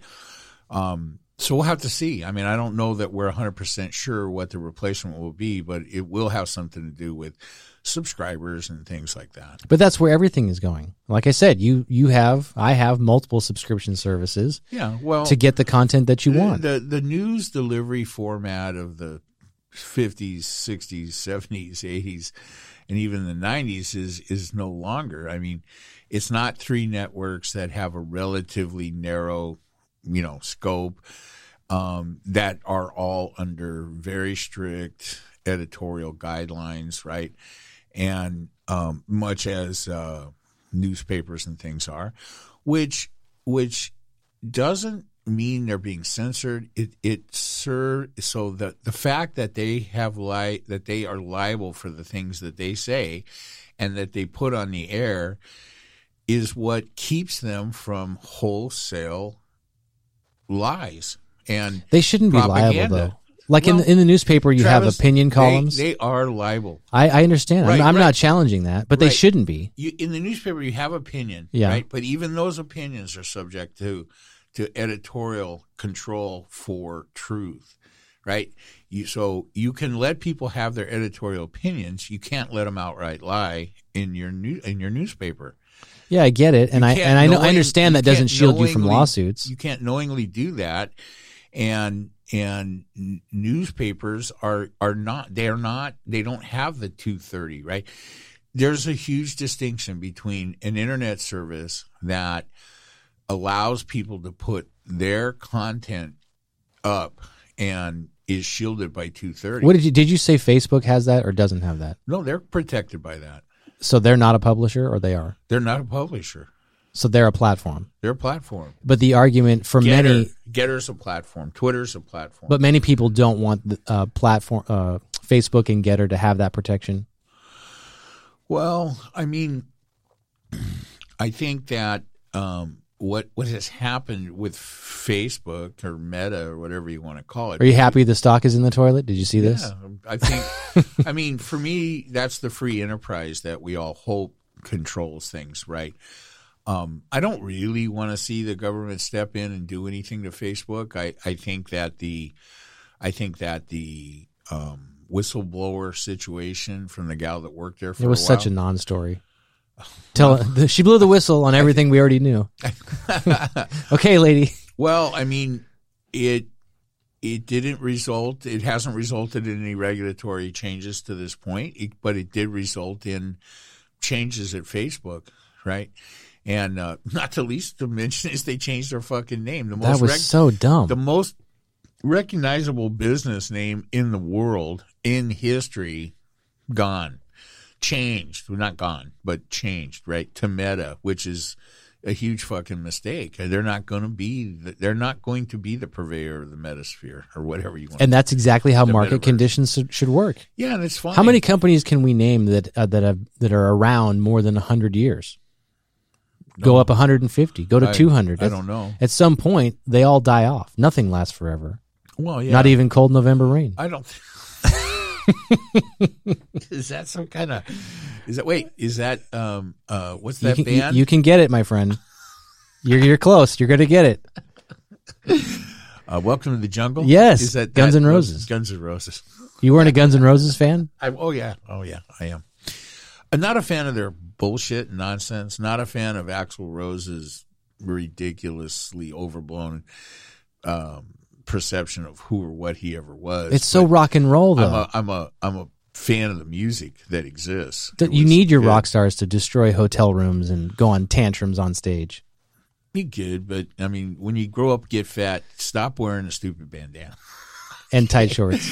Yeah, and don't don't don't keep everybody waiting for 20 years for an album that comes out and it's just really nothing. I read an article uh, with Slash recently where he was saying that after all this time, because they're reunited, you know, him and, and Duff and Axl, that uh, Axl's like a true professional now, and he's he's the one who's early to the shows, and he doesn't have tantrums anymore, and pleasant to the audience. Grow up. Yeah, it's like grandpa rock and roll. You gotta have an. Doesn't rock and roll have to have an edge? Well, I mean, it it should, but I mean, unfortunately, I mean, and look how long rock and roll. I mean, it's made it. It's been around for seventy years, right? That's uh, uh, that is incredible. I mean, compared to the classic music, classical music, which has been around for hundreds of years, okay. But I mean, as far as popular music form, you know, form goes, it's outlasted them all. Um, but uh, it's not always going to be the same. It's, it's not always going to be here. You know, that was an interesting conversation we had. Last, I mean, it was interesting to me. I, I doubt seriously if the listeners gave shit one way or the other about my musical uh, journey, but um, it is so interesting. And you know, when you take all these septuagenarians uh, that have been, um, you know, getting pissed at Spotify, and you bring them to the forefront all of a sudden again. Um, uh, it's very interesting. You know, there was a time where you know their their opinions would have carried a lot more weight, and they have carried weight. I mean, Neil Young basically cost Spotify two hundred billion dollars. That's in, not true. market value. That stock was already declining before the Joe Rogan oh, controversy. It? Yes, Why? that's a miscited. Because every stock is down in January. The stock market's in the tank. Mm. It's fucking terrible. It did dip from from that blip, but it was already on the decline. Okay, so he's not responsible. He's not. He cannot claim victory for that amount. I haven't heard him claim victory for that. I don't think that his goal was to dip their stock. I think his goal was to make a point about the responsibility that Spotify has to their editorial responsibility that they're not living up to. If if you don't want to have that responsibility, then don't be a publisher, right? Don't pay Joe Rogan. Just just be a platform and put his stuff up there, right? Um, uh, but you know, I mean, once they start paying us, right? They have editorial uh, oversight over what we do. If we don't want that, then we don't take their money. I understand. We want that though, and we will take the money. Yeah, but you know the thing is, you you have to be. I'm just I'm just not opposed to any type of censorship at all. Just put it out there, let people decide. That's the most important thing. Okay. How much control do we want? I was going to ask you about this, switching gears. Mm-hmm. Uh, and that's a good uh, segue. Your buddy, your favorite hero politically, uh, on the rise, uh, given more responsibilities, political hopeful as maybe future presidential candidate. I'm talking, of course, the one and only Pete Buttigieg. Mayor Pete. Mayor Pete. Secretary Pete now. Secretary of Transportation. Yeah. And he, of course, is going to fix the, the severe uh, long overdue problem we have in this country of the roadways and too many people dying. And he's going to redesign and completely transform how we how we commute, how we drive, technology in the automobiles. Well, I haven't and, heard any of this. Oh yes, he's all over the news. He's back from really? uh, paternity leave, and he's uh, he's got some uh, some great ideas about how to reduce deaths on the roadways. Well, I don't care about any of that. I think that um, I think it was awesome that hours before Joe Biden goes to what city was it? Oh, uh, Ohio? No, well, it was a city um, where the where the the it's the city that has the most bridges. Oh, it was um, Pittsburgh, I think. Pittsburgh. It was in Pennsylvania, right? Yeah, Pennsylvania. Well, that's a state now. Okay, We're both fucked up. Yeah, okay. no, Pennsylvania. It was Pittsburgh, right? I think it was Pittsburgh. Yeah. Yeah. The the fucking uh, the, the fucking major bridge collapses hours before Biden's going to go there to talk about infrastructure. So, um, I think, what are you saying? He sent his people there to, to blow, blow up, the, the bridge? bridge? I don't know. Wow. He called up Nixon and said, "Oh wait, Nixon's dead. He couldn't call him. hey, he channeled him because he's getting close." Yeah. Do you think when you're close to death, you can speak to the dead? Is that what you're saying? Uh, no, don't think that. But great, great supposition. So, who do you think? I mean, we're. I mean, as is our way, we're going to bounce all over the place. Um, uh, and I don't think. I mean, let me fairly answer your inquiry. Yeah. I don't think Pete Buttigieg is going to. I mean, nobody is going to single handedly. No Secretary of Transportation is going to single handedly reform the way we transport things. Um, that's going to be handled by market pressures. Uh, and and is it going to happen on a time frame that's going to make every climate change uh, worry wart? I don't. E- I don't even think don't his think so. his issue is with climate change. It's about he wants to lower speed limits. He wants to reduce deaths. He wants to install contraptions in cars to prevent drunks from driving. Well, much like you, I don't give a shit if you reduce the deaths right on the freeway. I mean, because of course there are too many people. Well, that's that's your thing, so I don't want to step on your toes on that one. Um, uh, I just think that I mean, you hear that kind of shit here in L.A., right? You want to go down downtown L.A. or Beverly Hills or into the most vibrant business district where it's already a fucking nightmare to try to get from one place to the other, and you want to close down lanes and and make them uh, skipping lanes or something. Yeah, or- pedestrian only. where you can only skip, you can't, Yeah. you can't roller skate. I know. It's just stupid. So Even the speed limit, like you remember here in California, Oh, like that. 25 years ago, the speed limit was 55. you were in kindergarten or something, but I, was driving. I was. Oh, My first speeding ticket I got for going 20 miles uh, over the speed limit, and it was I was going 75. I was actually on the road driving back from Simi Valley on New Year's night or New Year's Eve when that law went into effect. So I left when I got on the freeway, the speed limit was 65. And while I was driving, it dropped to 55. I was on the, here's the only thing I remember. I was so fucking tired. I, I kept falling asleep. it really wasn't my speed you need to worry about. It was which direction was I going on the freeway after my eyes closed. I remember I remember the slogan 55 saves lives. Yeah, I remember this slogan. I can't drive 55. yeah, that's more appropriate, which we never could. Sammy Hagar. Yeah. So, um, yeah, 55 is I- idiotic. So I know, let's hope that doesn't work. Um, You like these uh, contraptions in cars to prevent people from driving if they're drinking? Well, I mean, I have strong feelings about drunk driving, and I don't think anybody cares about them. So, um, uh, is that a good idea? I don't know. Maybe right. I'm not a huge fan of infantilizing the public. You know, when it comes to hey, you got to wear a helmet. Hey, you got to put your seatbelt on.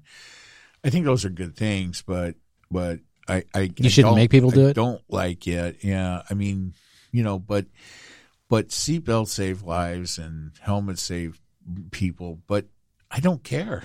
Exactly. that's that's exactly my point. I feel so good about But drunk today driving is the difference. because you are just more and more week after week. You're coming closer to my side, and that makes me feel like that my work is having an impact. It is. You are. Uh, by the time you get me switched over to a conservative libertarian, I, I, I will be dead. So, um, but but drunk driving is a little different, right? Because um, it's uh, it is as irresponsible as it can possibly be, and it is and it's and it.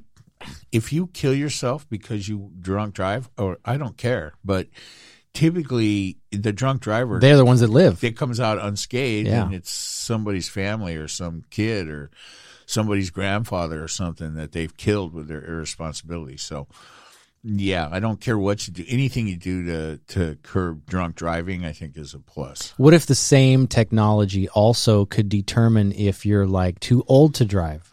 Like if you're like if you're 80 and you won't, you know, give up your license or your keys, but Well, you shouldn't be driving. 15 years away, I guess I can be okay. I'm thought I'm starting to think I, I might be too old to drive already. So. As it is, I think I need a lower truck. I'm having a hard time getting in mine. But getting out's the fun part, right? It's Yeah, like a getting out- slide. It's all good. It's all gravity. Right? Oh, that hip hurts.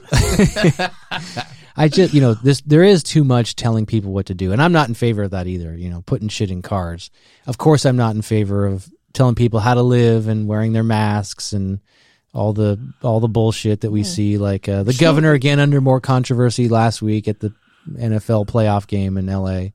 Because he took his mask off to take a fucking picture. Dude, there was another one. I think it was the mayor too, I which think that's ridiculous. Really over the top there. Yeah, kind of. But here's here's the more bullshit is that you know he didn't just take it off. He wasn't wearing a mask. And the mayor, is it Garcetti? Yeah, This guy, Mayor Yoga Pants. yeah, Yoga Pants, which I think is a better name. I got to start calling him that. Someone told me, I don't know if this is true. I got to find this story. The same thing. He he was in a photo and said, "Oh, I I always wear my mask except I take it down when I take a photo." But he said, according to this source, that he held his breath during the photo op and that there was no he was not breathing on the people and there was no chance of exchanging any of the virus why why even go there as soon as you provide more detail to the lie you know it's a lie Right. Yeah, I, I agree. I, I, uh, boy, you know, and it's been the entire time we've been on the air, right? Has it has COVID been here the whole time? It has. it- oh or yeah, no, we were born during COVID, but there were no mask mandates in the beginning because remember there were. Didn't you know, we start in like September or something of a year? I don't remember something like that. Was it was it September of the year that COVID came? Because look, in my mind, COVID started in the middle of March. Yeah, we had already been living with COVID. So from March to September. Or something. Yeah, because we were there was a lot of remote stuff. We launched the podcast over Zoom because we weren't meeting in person. Mm-hmm. But we didn't have mask mandates for a while because masks, of course, you know, people like Fauci said that they don't uh, do anything. And that was a big controversy later. And then the idea of masks was only N95s. No one ever thought that you know cloth mask would be a thing. And then we were all forced to wear any type of face covering, including gaiters. So it, this whole thing has evolved over two years. Yeah. Yeah, I mean all that's true. And I don't care. I don't, you know, that is the fact that things that recommendations have changed uh, with time is such I mean, you want to talk about a non-issue. Um yeah, I mean what it, that is that is just the typical kind of bullshit that the right has has glommed onto to try to make a public health issue a political issue when it's not. Never I get be. They're digging up stories, but you know what really irks me? This is oh. this is a fucking embarrassment, and it's ridiculous to still declare a state of emergency and yet attend a football game. Like, never mind taking your mask off for a photo. what photo. state of emergency? the state of emergency that we're in. Uh, is there? Of are course, we in that- state of yes. uh, What? This is pandemic, state of emergency. This is bullshit. Lift all restrictions immediately, like most of these European countries are doing. I, I don't care anymore. I'm fine. Time to move on. Well, I mean, look, look. I'm going to go back to this. It's time for everybody to get the vaccine. Um, if you're not vaccinated, you're a fool, and you need to get vaccinated, and that's it. And I don't give a shit about all the rest of it. I don't care if you did your own research or which chiropractor you went to talk to about it. I don't give a shit. Just get the vaccine and don't infect me if you can help it, right? And then we can all start to just, you know, go where we need to go and do what we need to do. And I don't care about wearing a mask uh, one way or the other. Um, I don't like it. Nobody likes it. Anybody that says they do, it's bullshit.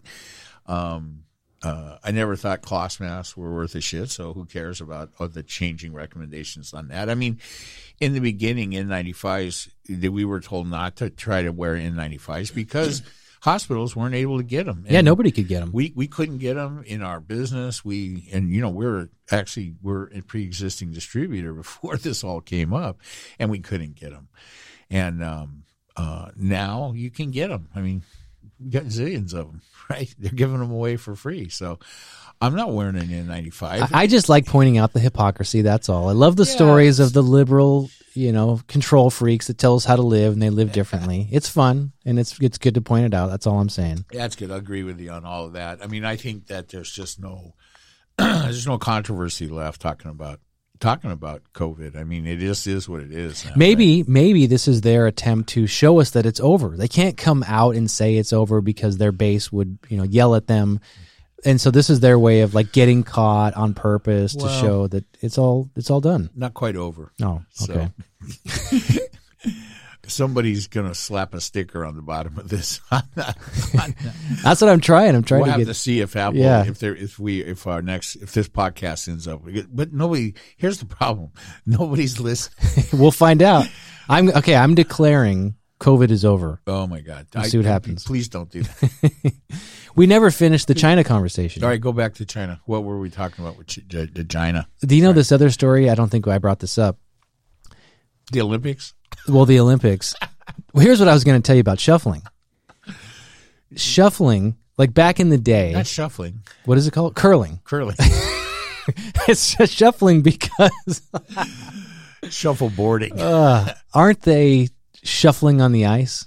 They're shuffling this stupid stick to make the stone move. I don't know. Think I don't know about what this. They call it. If you had a heavy boulder Yeah. on a frozen lake or wherever your ice was and you needed to move it I can, I can think of f- at least four other ways to move that stone that don't involve shuffling Yeah. a stick in front of it isn't this some kind of offshoot of shuffleboard, I don't know.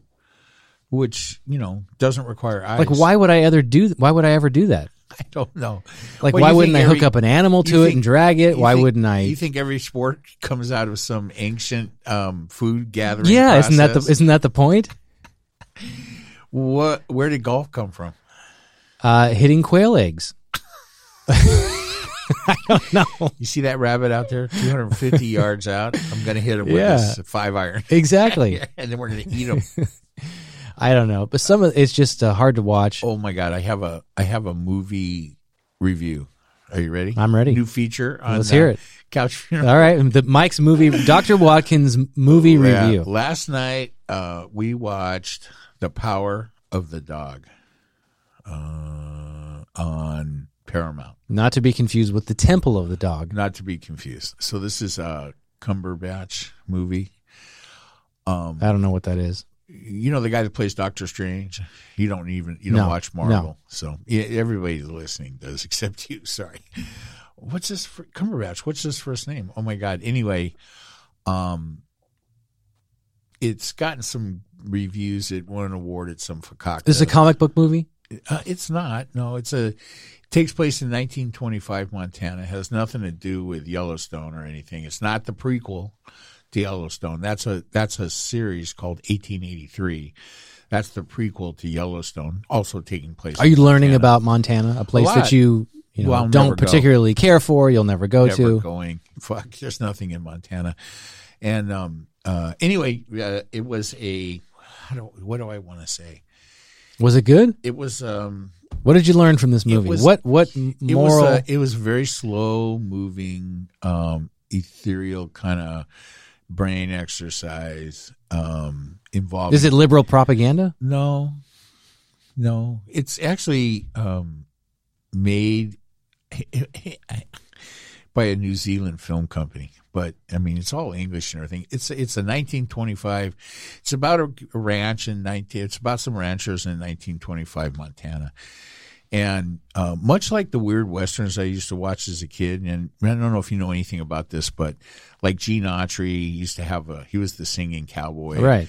He used to have a TV show, and he had a funny sidekick, and but it was a western, right? And and uh, but then they had jeeps, right? So it was like in the early part of the. So you see cars and jeeps show up sometimes. Most of the time they're riding horses. Yeah. So that's what this was. It's it's Montana. It's uh they're out in the middle of uh, effing nowhere out in Montana. They got a ranch. It's a cattle ranch, and but then it's 1925, so there are cars, you know, and there and in the there are some scenes that take place in an actual city in Montana where they had a bunch of vehicles and things. So it's just a funny time, right? Cowboy, mo- but then all the cowboys running around the ranch, they're not wearing guns, right? It's not like all the so you know very Because liberals were in control and took yeah, their guns. that's what it was. I, who who was president in 1925? I have no idea. Um, uh, so anyway, uh, it, uh, here's my recommendation: don't watch it. It's fucking Thank you. slow and terrible. Movie. Why didn't you bail on it? Why do you why do you watch a movie? Do you feel obligated to finish a movie if you start it? Do you feel Um, obligated to finish a book if you start it and you hate it? Uh, no, not a book. No, that book just goes away, and then I Right. just read something else. Like all the books I've I don't given you. finish every book. well, that book is still on my agenda. Um, it went all the way to um, I have a shorter book for you. If you want, if that's the problem. I have a book I read on Sunday. One day. One day, it's it's like short, it's like hundred pages. Oh, yeah? uh, Discourse on Colonialism. Oh, oh, I'd be happy to read that. Yeah, I'll give it 100 to you. pages. I can. Do You can that. get through that. I can do that in the bathroom. It's a it's a guy. The author is like a French nationalist uh, Oh, okay. by way of the island of Martinique. Is that how you oh, say it? weren't and it was written in the 50s Oh. and kind of his viewpoints of uh, colonialism around the world and you know And when, what what era was it written in? in the 50s yeah In the mid, 50s, early to mid 50s I'll be happy to read that. I promise to you know, not drink any coffee anywhere near it. well, you can spill on it that's all right i liked his uh, his framework essentially in a nutshell was hey i don't want to I don't. I'm not suggesting we go back to, uh, for the Africans anyway, go back to the way things were before colonialism. We have to find a way forward together in this new world that we're in. But when you talk, when you listen to the to the Western world talk about the benefits of colonialism, Yeah. he frames it in. Well, let me start by telling you what colonialism is not. And I, and I thought that was a good way to set it up, and I'll let you read it from Okay, there. I'll I'd be happy to read that, and then we can discuss it. All right. The book club. It's, well, we have uh, we have uh, Dr. Watkins movie club, and we have the book club. Yeah. Um. All right. So China. Are we worried about this? I was, here's the story I was going to tell you that, and this just surfaced. I don't know what to make of it. That there was a report that the Russians were possibly going to put out a propaganda movie in, that included like actors and blown up vehicles and a, and death everywhere to say and to show that they were attacked by Ukraine to justify them retaliating, the Russians retaliating against Ukraine. Did you hear this story? Well, they have a name for that. I haven't heard that specific story, but I have heard the claim that U.S. intelligence has eh, is reporting that they have discovered plans for a false flag operation in Ukraine by Russia, which would typically be uh, some type of attack against Russian speaking Ukrainians in in uh, a certain part of Ukraine, and then Russia saying, "Hey, that that is the example of aggression," using that as their excuse to Right. invade. Right? Is that what you're talking Pretty about? Pretty much, exactly. But but apparently the there's a, there's an allegation that that Russia was has developed this film. Basically, it's a it's, it's a right. you know a complete propaganda film, as if to show the world stage Right. this is evidence that we were provoked and we must defend ourselves. Right. Well, I mean, And I wouldn't put it past them. the good news about the reporting regarding a false flag plan, however it takes shape, is that that was already out there. So when if that does occur, there will be a significant amount of people on the world stage that will say, "Yeah, we're not falling for this false flag bullshit." I mean, trust me, it's Russia's not above killing.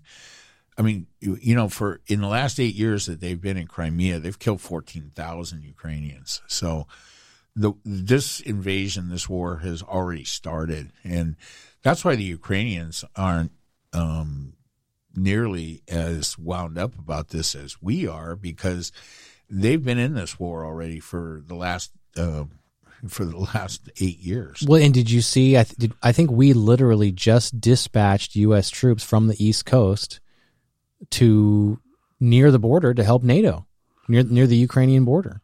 Well, It was a small amount. It was like not six thousand Not troops. the Ukrainian border with Russia. We have no troops in Ukraine. we just sent troops out of Fort Bragg. To I don't know NATO. exactly where they. Yeah, I don't know where they went, but Well- it's for it's for this purpose.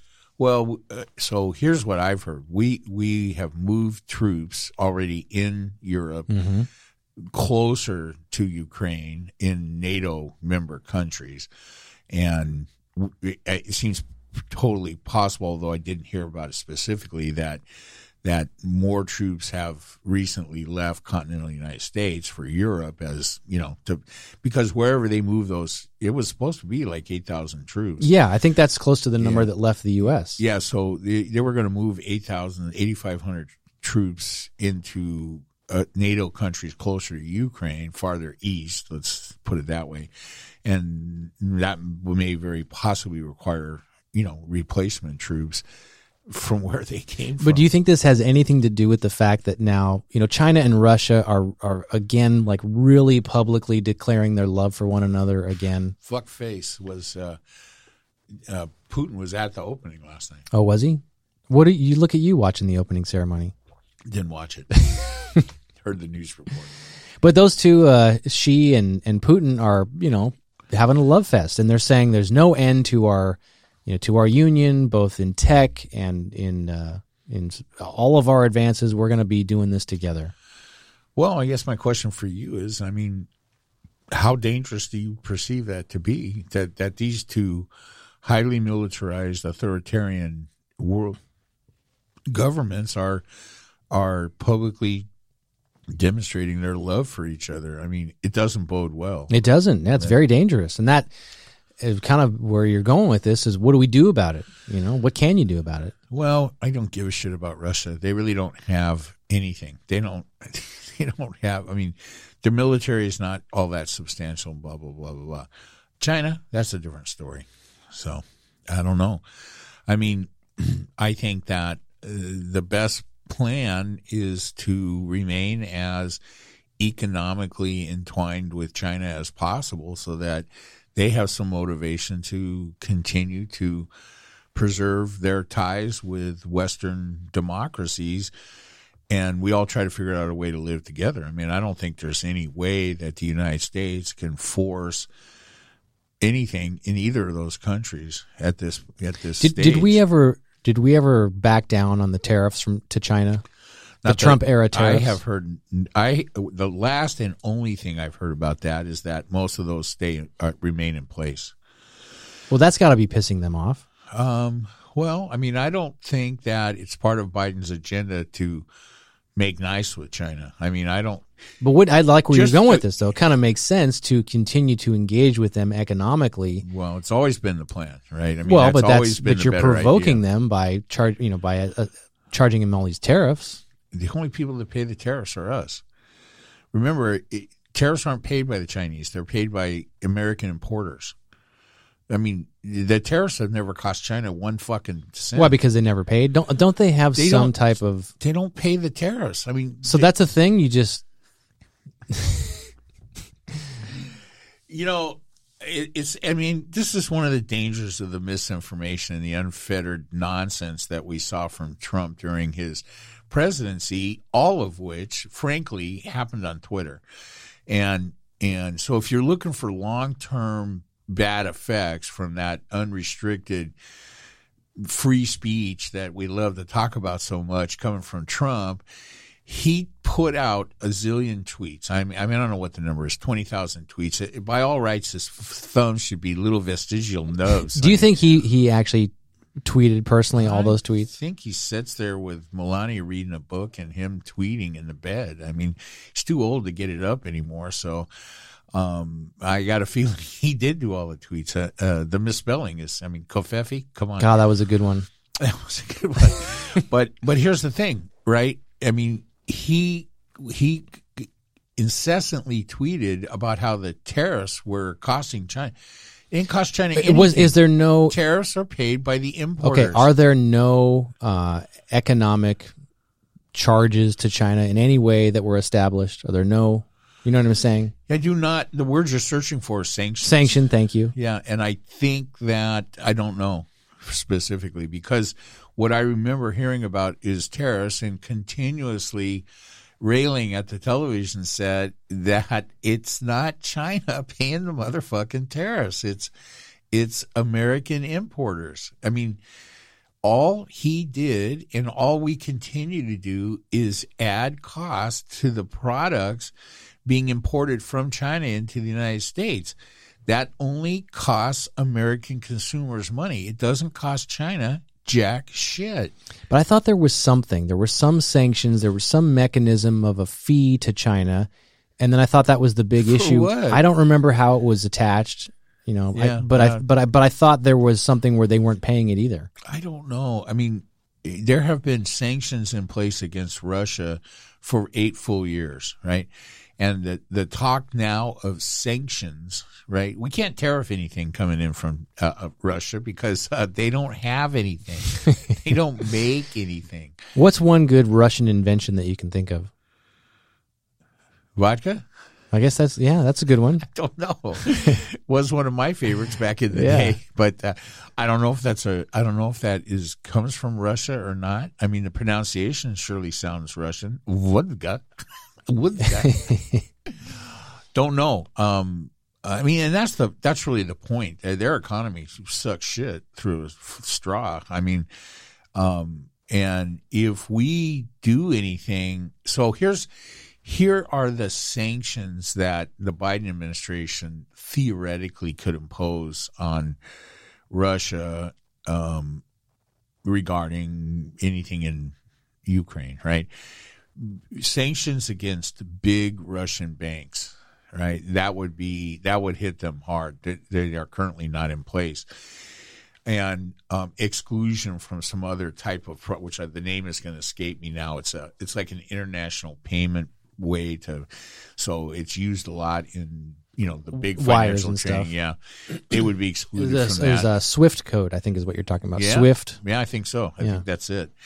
And um, so that would be uh, because international m- movement of money in banking is is a, a, a big thing there, and you know there's a lot of money being laundered there. It's just one giant kleptocracy, um, and you know, uh, I mean, it's an oligarchy, right? They he is the head crime boss, and nobody does business in Russia of any kind without paying the tribute to the head of the the family. I mean, it's just a giant crime scene. Do you think we want to keep it that way? Like in this terrible movie that you just watched, I don't know what made it terrible, the 1925 Montana movie. But is it possible that there wasn't enough action? You have to watch it to find out. no, I won't. Do we do we need a bad guy like in a story? You need the protagonist and you need the antagonist. You need you need something to spice up the story. If it was all peaceful all the time, then what would we have? I don't know. I think- Utopia? I think- That's not possible. I think we're going to have China for forever. I mean, I don't think. I mean, there is no telling what's going to happen in Russia. Uh, any number of things are possible. I mean, I mean, here's the worst strategy you can have as one country worrying about what another country is going to do. That you're hoping that the leader dies because that's the best answer. Which our enemies are hoping that of us. Well, but I mean, that's a foregone I know. conclusion. I, mean, you know, he's only got a limited time. So does Trump. Putin is younger, but um, still, you know, probably not all that healthy. Um, but who knows, right? I mean, uh, and you know, Russians. I mean, the fall of the Soviet Union, you know, that was interesting. Uh, Putin's been butthurt over that the whole time, and the ball was dropped, you know, on on that situation by us in our foreign policy. Um, so we'll have to see. None of that's going to happen in China. I mean, Chinese communism goes on with or without Xi. Um, he is set to be leader for life, and he looks to me to be um, robust and healthy. So- For now. But should something happen to him um, politically or you know health wise they won't drop a beat. I mean you have a country there that is used to and is philosophically committed to the to the long game right? And we are just a country that operates in four to eight year bites and and um, that is not going to work to our advantage That's because we can't figure it out. Are we a country? Are we a collection of states? listen What are we going to do? The- Are we going to turn over our courts? We don't know what the fuck we're doing. Stop We've lost our identity. Stop it. Stop it. What's happened is, unfortunately, um, the Trump administration demonstrated to all of these people that that you apparently cannot America can apparently cannot be counted on to live up to its commitments. And um, I mean, Trump nearly destroyed NATO. He severely damaged our alliances around the world. Um, and that is a long term threat to democracy that is hard to define. And that that damage is done and may or may not ever be corrected. But in the short term, for sure, um, our adversaries know that one, viable strategy may be just to wait out any current U.S. president that appears to have a clue until uh, uh, one that is clueless is put in within a maximum of eight years. I think their other strategy is to sit back and wait until this country turns full communist, like uh, the the far left progressives of the Democratic Party want us to be, and they'll like fuck it. They joined us anyway without a war. Oh Here we go. Jesus. I know, I know, and uh, this is specifically um, for the FBI that you're joking. Yes, thank you. well, on that joke, have we had enough fun for today, my friend? Yeah, we can uh, we can wrap this up, and uh, we will see you all next week. Bye, everybody. All right.